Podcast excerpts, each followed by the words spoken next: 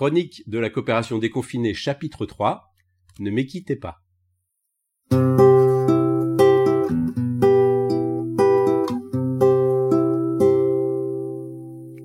Rubrique.cop La voie coopérative. Stéphane Debove est normalien et docteur en biologie. Il déploie un travail remarquable de vulgarisateur scientifique que vous pouvez suivre notamment sur sa chaîne YouTube intitulée Homo Fabulus. Il a soutenu sa thèse il y a déjà cinq ans sur l'origine du sens de l'équité chez l'être humain. J'étais présent à cette soutenance rue d'Ulm et ce fut un grand moment. Inutile de vous dire que je n'ai pas tout compris, mais j'ai retenu notamment l'analogie audacieuse proposée par Stéphane entre le sens de l'équité chez l'humain et la beauté tapageuse du pan. Ce qui peut apparaître comme un désavantage majeur face aux prédateurs, cette immense queue colorée si visible, ou ce souci affirmé de vouloir tenir compte de l'intérêt de l'autre dans l'échange, se justifierait par un même besoin d'être choisi comme partenaire. Ce penchant pour la parade majestueuse, comme le penchant pour l'équité, n'aurait pu perdurer que parce qu'il représentait au final chacun un avantage plus grand pour le succès reproductif de l'individu, et par voie de conséquence pour la survie de l'espèce, que la discrétion ou le pire égoïsme. Bonjour Stéphane. Stéphane, si tu acceptes de te plier à cet exercice devenu un concours pour Thésard Théseux, ma thèse en 180 secondes, comment pourrais-tu expliquer l'essentiel de ta thèse sur l'origine du sens de l'équité chez l'humain? Ben, Bonjour Hervé déjà, merci de m'avoir invité euh, à ce podcast. Donc euh, effectivement, j'ai étudié les origines évolutionnaires du sens de l'équité chez l'humain, et c'est un sujet qui est étudié depuis longtemps, mais plutôt dans des disciplines hors de la biologie, plutôt euh, en philosophie ou en sciences humaines. Et là, depuis quelques années ou depuis quelques dizaines d'années, les biologistes l'étudient aussi. Et alors, les biologistes, ils se posent plutôt des questions comme euh, est-ce que il existe d'autres espèces que l'espèce humaine qui se préoccupent d'équité, ou est-ce que ça ça peut servir à quelque chose de se comporter de manière équitable dans la nature? Et si ça sert à quelque chose, à quoi ça sert? Sachant que le, la question à quoi ça sert, c'est très important pour un biologiste parce que quand on se comporte de façon équitable, le plus souvent, on est en train de procurer des bénéfices aux autres. Donc, euh, par exemple, si, nous, tous les deux, euh, demain, on va coopérer ensemble pour euh, cueillir des cerises, hein, puisque c'est la saison, et qu'à la fin, on accueillit à tous les deux un panier de cerises, si je décide de partager ça de façon équitable, donc en t'en laissant la moitié, ça veut dire que je me prive de, de, de bénéfices en quelque sorte, je me prive de la moitié du panier de cerises. Donc c'est coûteux pour moi de me comporter de façon équitable avec toi, ça, c'est quelque chose que les biologistes euh, cherchent à expliquer, cherchent à savoir comment c'est possible, parce que euh, en théorie, la, théorie de l'évolution, elle nous dit que ces comportements coûteux, ils ne devraient pas exister. Et donc moi, en particulier, dans ma thèse, euh, j'ai essayé de défendre l'idée. alors l'hypothèse n'est pas de moi, hein, c'est l'hypothèse a été créée par mes directeurs de thèse Nicolas Baumard et Jean-Baptiste André. Mais j'ai essayé de défendre l'idée que se comporter de façon équitable, ça pouvait servir, comme tu l'as bien annoncé, ça pouvait servir à se faire plus choisir comme partenaire de coopération. C'est-à-dire que si je te laisse la moitié des cerises qu'on a cueillies, effectivement, c'est coûteux pour moi là tout de suite dans le moment présent, mais plus tard, euh, ça veut dire que tu accepteras sûrement de recommencer à coopérer avec moi pour aller cueillir d'autres cerises, et c'est comme ça qu'un sens de l'équité aurait pu être sélectionné. Quel rapport fais-tu entre le sens de l'équité et la coopération? Alors pour moi, le sens de, l'équité ou l'équité, c'est une des façons de partager les bénéfices de la coopération. Donc c'est-à-dire que si je reprends mon petit exemple du panier de cerises, une fois que on a coopéré, que tu m'as fait la courte échelle pour monter dans l'arbre et que euh, on a obtenu ce panier de cerises, il existe a priori une infinité de façons de partager ce panier de cerises. Je pourrais te donner une seule cerise et garder tout le reste pour moi.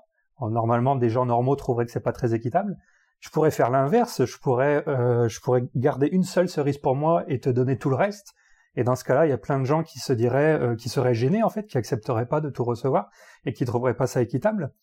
Et donc en fait, on se rend compte que quand les humains coopèrent, quand ils ont produit des bénéfices par la coopération, il existe seulement certaines façons de partager qu'ils acceptent, euh, qu'ils appellent équitables, et d'autres façons de partager qui sont pas équitables. Et donc c'est ça le rapport que je fais entre équité et coopération.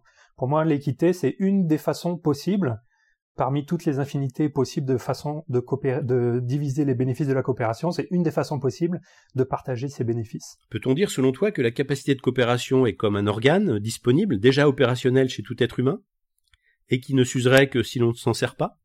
Est-il également possible de considérer que ce sens de l'équité et cette capacité de coopération peuvent cependant être inhibés à un instant donné par des conditions sociales, des normes idéologiques ou institutionnelles, ou, différents troubles psychologiques? Oui, c'est ça exactement. L'hypothèse sous-jacente qu'il y a derrière tous ces travaux en biologie, c'est que l'humain serait équipé en, quelque sorte d'un sens de l'équité qui est un analogue au sens du goût ou au sens de l'odorat, c'est-à-dire un, espèce, un espèce de dispositif psychologique, hein, quelque chose qu'on a dans le cerveau qui nous fait préférer intuitivement les comportements équitables, même si ça ne veut pas dire que l'environnement n'a aucun rôle à jouer, hein, l'environnement a toujours un rôle à jouer, mais l'hypothèse de base, c'est qu'on serait en quelque sorte à la naissance déjà précablé pour produire des jugements euh, d'équité, pour avoir des comportements équitables. C'est pas vraiment un organe qui euh, s'use si on, ne s'en sert pas, par contre, c'est un organe qui est en compétition avec d'autres organes psychologiques en quelque sorte. C'est-à-dire que dans la tête, on a un sens de l'équité qu'on peut considérer comme euh, un organe, enfin que nous on considérait comme un organe, mais on a aussi d'autres choses, d'autres organes qui sont eux plus égoïstes. Et donc ces organes, ils sont tout le temps en compétition les uns avec les autres, et dans certaines situations, il y a certains organes qui vont prendre le dessus sur d'autres.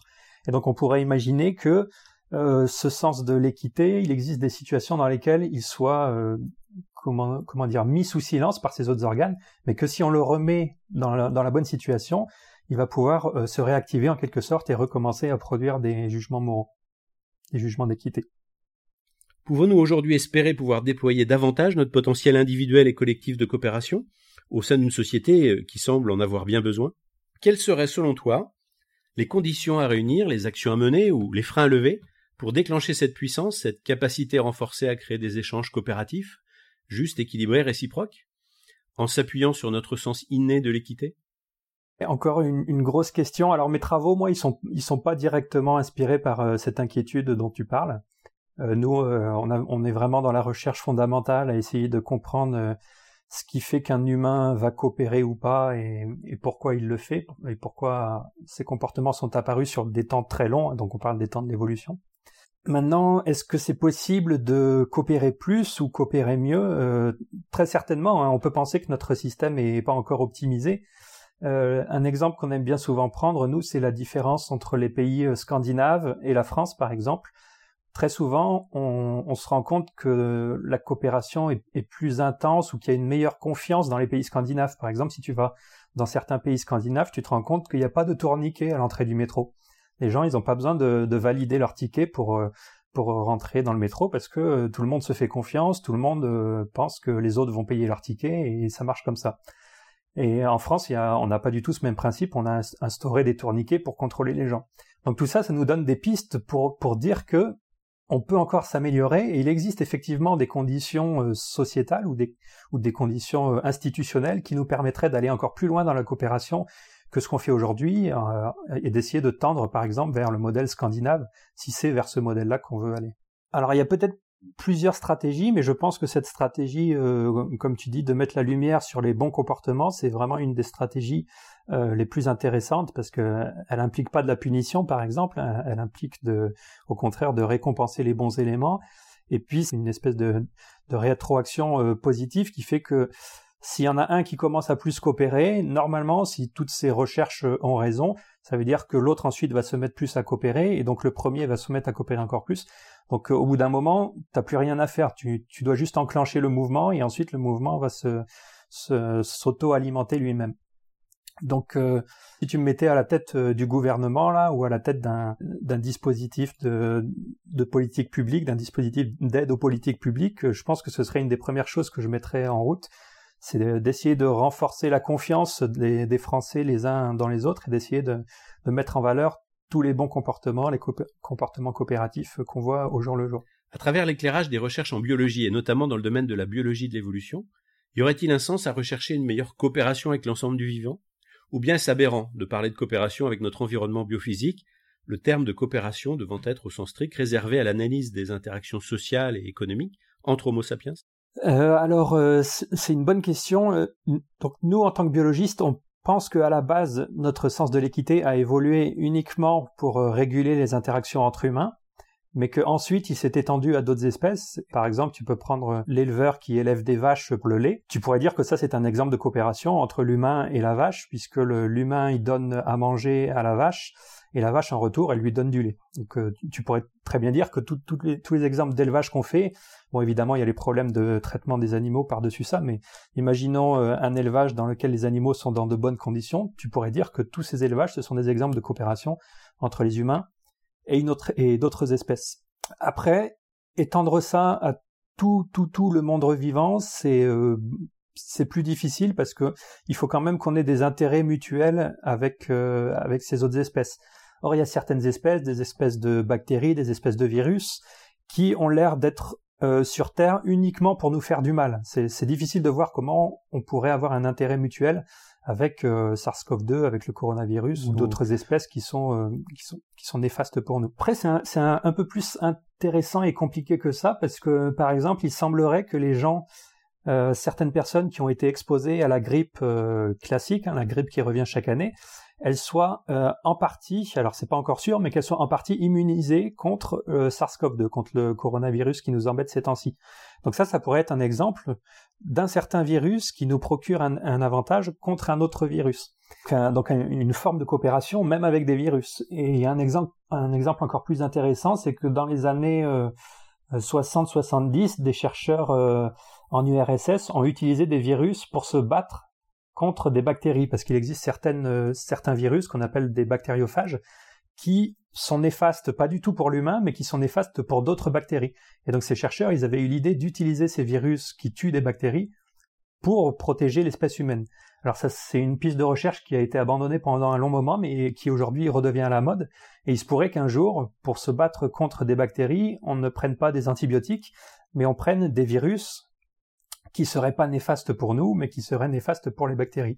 Donc ce serait encore un exemple de coopération avec d'autres espèces que l'espèce humaine, si, si, on peut appeler les virus euh, des êtres vivants.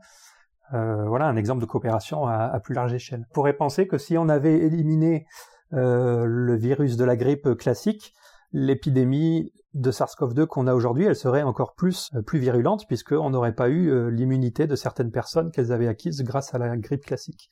Donc oui, j'irai pas jusqu'à dire qu'on peut ni qu'on doit rechercher de la coopération avec euh, tous les êtres vivants, mais en tout cas c'est certain qu'on peut essayer d'étendre notre coopération à, d'autres espèces que l'espèce humaine. Il y a certaines espèces euh, animales et végétales qui ont des capacités que nous l'humain n'avons pas. Donc euh, la vache elle produit du lait, les virus ils tuent des bactéries, et donc l'idée c'est de coopérer avec eux pour utiliser ces capacités sans réduire à néant ces espèces. Merci Stéphane, et sans doute à bientôt pour une prochaine chronique où nous pourrions par exemple décrire plus précisément le lien entre empathie, sens de l'équité et coopération. Ce sera avec plaisir.